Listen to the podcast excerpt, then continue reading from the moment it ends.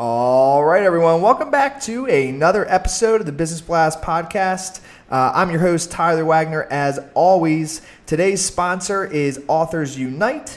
And if you want to become a successful author, Authors Unite is the place to go. So head on over to authorsunite.com to check out a free case study that'll teach you how to do exactly that. And now let's jump into the episode.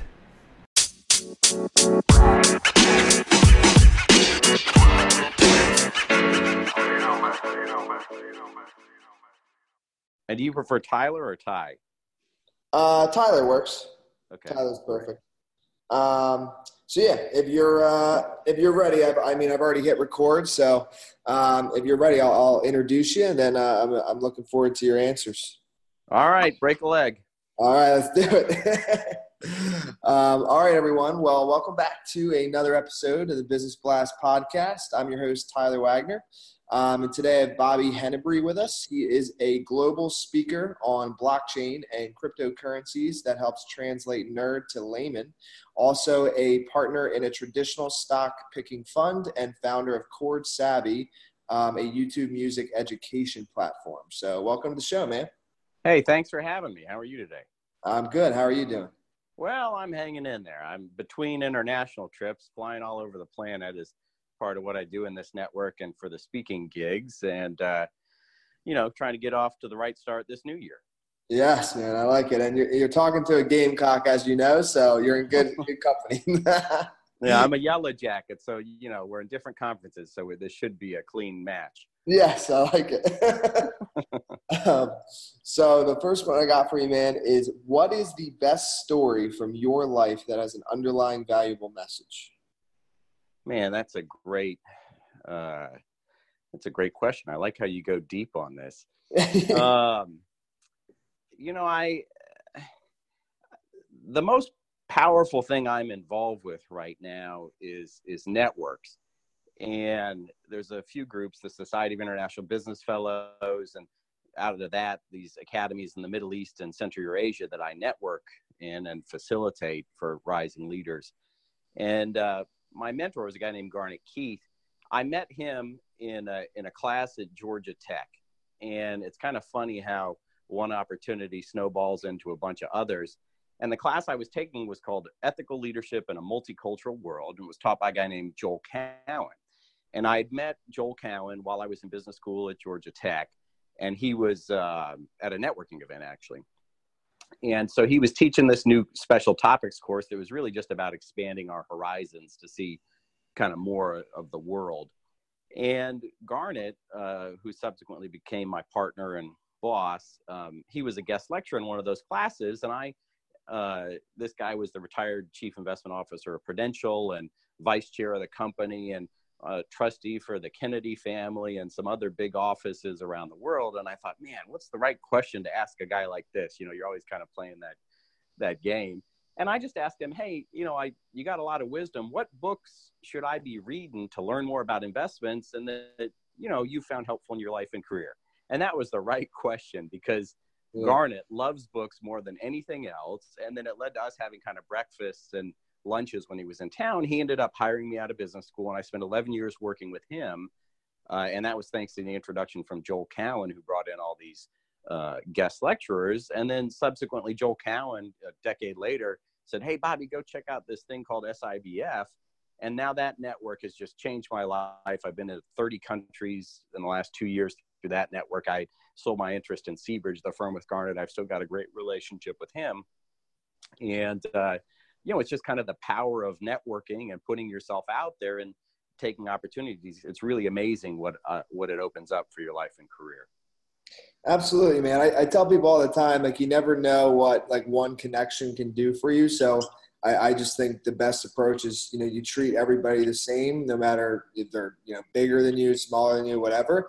Um, you know you just treat everybody how you would want to be treated. And then it, it, whether it's a year from now five years from now you never know. Even just me and you doing this podcast could lead to something that we had not expected. So yeah no that's the uh, the abundance mentality. And i yeah. you know i'm in my value system i'm very much a helper and i like helping people. And i think especially in the new world with social media and how you kind of build a brand you know the more you give early on you know just in the spirit of helping people the reciprocity comes back to you and so it served me well and i'm excited to see where it it takes me and my friends and the people i care about around the planet going forward mm-hmm. Um, so my next one for you is what is the most valuable piece of information we should know that's within your expertise or industry? Oh man, there's so much good information. you know, I I kind of have a couple hats on because I'm a I have broad interests. Um, in in the blockchain space, which is where I'm spending a lot of time educating people around the world. Um, you know, on the, the technical front, understand the distinction between blockchain and cryptocurrencies because a lot of people conflate them, and uh, that's the number one rule: is don't conflate them. Blockchain's a protocol and a technology that allows you to transfer digital assets, and cryptocurrencies are the first asset that have been used. Bitcoin is is the big one, but there's you know thousands of them out there, and so even though the crypto market is you know rolled over you know it's been around for 10 years it's done this before and there's been a huge inflow of capital that's now trying to apply blockchain in new ways and we're kind of waiting to see what happens in this space so you know just because crypto's laying flat on its back uh, you know because clowney kind of rushed the line and sacked the quarterback which is bitcoin you know doesn't mean that quarterback's not going to get back up and try some more passes uh, in other ways so anyway that's that's yeah. what I would say on the blockchain front. Yeah, no, I think that's really important too. And I, I would even take it like a level deeper where it's like, I think people just say like they equate Bitcoin as being the same as crypto and as being the same as blockchain. Like it's just like that is what it is. And they like there's so much more to it than just like one thing, you know? Yeah. So. And, and also as a deeper observation on that is then where else in your life are you conflating things that are distinctly different? and ah, and I ah, think that's partially a risk in the I what I would argue is kind of the headline culture, and we have so much information coming at us. But you know, I've really spent the last two years. You know, I started off mining. You know, thanks to a brilliant friend of mine, a guy named Ben Lorber, who really helped me set up the the mining side of things. That got me into the conversation to kind of translate the nerd, you know, in the intro. Yes. So, all right, what does this mean in layman's terms? And as I dug in and started watching YouTube videos and reading articles and just going to conferences and talking to people in the space, you know, you realize there's way more depth to it. And so, you know, for whatever industry you're in or the things you may be cynical about, uh, sometimes it's worth taking a, a deeper look and a few more cuts down to really dig in and see what's there. Yeah, I agree, man. That's a great point. Like, where else in, like, what other uh, aspects of our lives are we doing this? That's pretty interesting uh, outlook on that. Yeah. Um, so my next one for you is what is your best piece of overall business advice? So not necessarily uh, industry specific. Yeah, you know, my mentor has all sorts of great bits of wisdom, and one of the things that resonates whenever I get this question is, you know, virtue is its own reward. Meaning, if you do the right thing, you know, you can sleep at night. First off, and sometimes doing the right thing is hard for a lot of reasons uh, you know, relationships, or you're not sure if it's right in the context of strategy or tactically what you're doing, um, or just the uncertainty of your future. But you know, if you do good things for people, this goes back to that comment earlier about reciprocity. If you're willing to show up and help people, and you know, be virtuous effectively, that's a reward in and of itself. I find that quite fulfilling. And then just be open to the possibilities that come afterwards. That's really honestly the way I've conducted myself the last year and a half. I sold my interest in uh, the former registered investment advisor I was in, Seabridge, in uh, you know July of 17, and then I just started traveling the world, been to 30 countries, like I said, and I just started facilitating in the Middle East Leadership Academy and Central Eurasian Leadership Academies as part of this SIBF network, and I just learned so much about the world. I learned a lot about myself, and by being willing to help other people, it's coming back in ways where I've gotten you know some speaking engagements and but most importantly, just a lot of really wonderful friends around the world that have changed my perspective. Mm-hmm. And then, um, so next one is if you could give your younger self one piece of advice, what would that be? you know, I, I asked this question as a conversation started to people, and I say, you know, what would I'm 38, and I say, what would 38 year old Bobby say to 18 year old Bobby? and uh, there's a lot that I would say. on, on, a number of fronts, personally, professionally, and other. And uh, and I think the best piece of advice is this: is hey, younger Bobby, um, don't let perfection get in the way of good enough, because you know I've my YouTube channel, for example, Chord Savvy you know it it spent three years on paper and i just wanted it to be perfect and like every and i you know i'm very thoughtful i'm an engineer and analytical but it's like too thoughtful right and then you get paralyzed from thinking about it and if you just show up and you fail forward fast or you just do right and you learn and you don't let your worry about your ego being hurt you're going to accomplish way more and i you know i certainly worked hard in my 20s but there's some other things that i i kind of kept pushing off and life's short, man. So don't let perfection get in the way of good enough. Just make it happen, iterate, learn. And, and I'm sure that's how it worked for you, Tyler, and kind of how you've built this fabulous platform for your business and also helping other entrepreneurs and authors around the world. Absolutely, man. And, and, the biggest way I can relate to that, I tell people all the time, because, you know, obviously with my business, a lot of people come to me with writing books.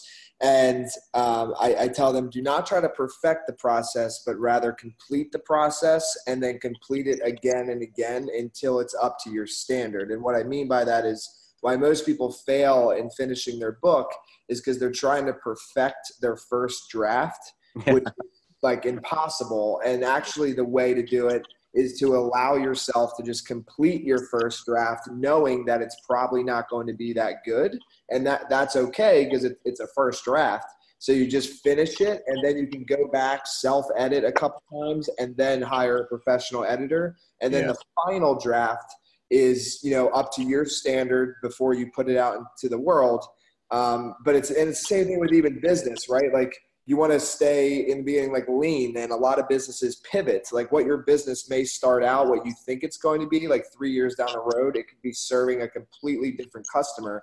But if you had never took action and made the moves then you would have never made it to that point to even realize that. So ultimately that whole ramble what i mean is just the key like you're saying is just to take action and it doesn't mean you put out like crappy work because i think that can be confused sometimes. That's not what we're saying. What we're saying right. is like you have to you have to ship it. Like as seth godin says if you're familiar with him you got to put out something to get feedback um, from the market and then you can uh, pivot or iterate from there. Um, but you can't just stay in your head and strategize forever because like you're saying life is short and if you never put anything then you'll never know. So no that's right i mean even the way my the the blockchain business has evolved. I started out mining, and then all of a sudden, you know, I got in in late 2016, so it was actually right before it took off. And it's better to be lucky than smart, that's for yeah. sure. and uh, and then all my financial planner friends said, Hey, Bobby, my friends are asking me about Bitcoin. And so I'd invite them to my house and I'd show them my mining rig and the operation. You know, looks great in your living room. And obviously, I'm a bachelor because I have computer servers in my living room. And uh, so, anyway, I just like started getting questions. And then people started asking me to speak. And so I just followed demand, right? Yep. And then I, I wanted to, I've been working with a bunch of startups, but you know, startups are tough because they don't have any cash and you got to give a lot of yourself away for free. And so I continue to help with a few, but you know, where I've gotten the most traction and it's been exciting because I also was, am in this business network that's fabulous. You know, I started becoming an international speaker. So I speak at some of our conferences and then people started, you know, paying me fees and hiring me to do it. And so that's been really cool. And I found out I'm really good, as in the intro, like communicating nerd to layman or nerd to business um, because I don't get stuck too much in the technicals, and and that's kind of fun. Where now I've shut down the mining operation because it's not profitable with my home residential rates, but that was an entry into the conversation, and then you just follow. Absolutely, man, and that's I cannot I I can relate to it so much because when I wrote my book, I didn't write it to help other people with their books, but due to me writing it and just taking action, it ended up creating my entire business, you know? So, yeah. Yeah, but that wasn't the goal in the beginning. So, uh, yeah. yeah, that was good. I like that. yeah, no, no, I, it's, it's cool. And it's, yeah, that's what's wonderful about life is, you know, I'm, you know, I'm 38 year old Bobby talking to 18 year old Bobby, but 48 year old Bobby's going to have a lot of great advice for 38 year old me right now. yeah. I wish he could tell it to me, and I wonder where I'm messing up. But you know, that's, yeah. that's part of the joy of life. yeah. and you know, even in the Chord Savvy, the YouTube channel I've got, you know, I look at back at my first batch of videos and i'm like man my my energy isn't right or yeah, I messed up on this. But you know what? It, that was a stepping stone to where I'm at now. And it's just, that's exciting, man. Like when you're really creating value and you're doing things you're passionate about, mm. you know, it's, you know, and I get a lot of likes and really nice comments and affirmations, and that lets you know you're moving the right direction. Mm-hmm. So, kind of good segue here. So, my next one for you, it's a little bit down a different path. In your opinion, uh, then, what is the key to happiness?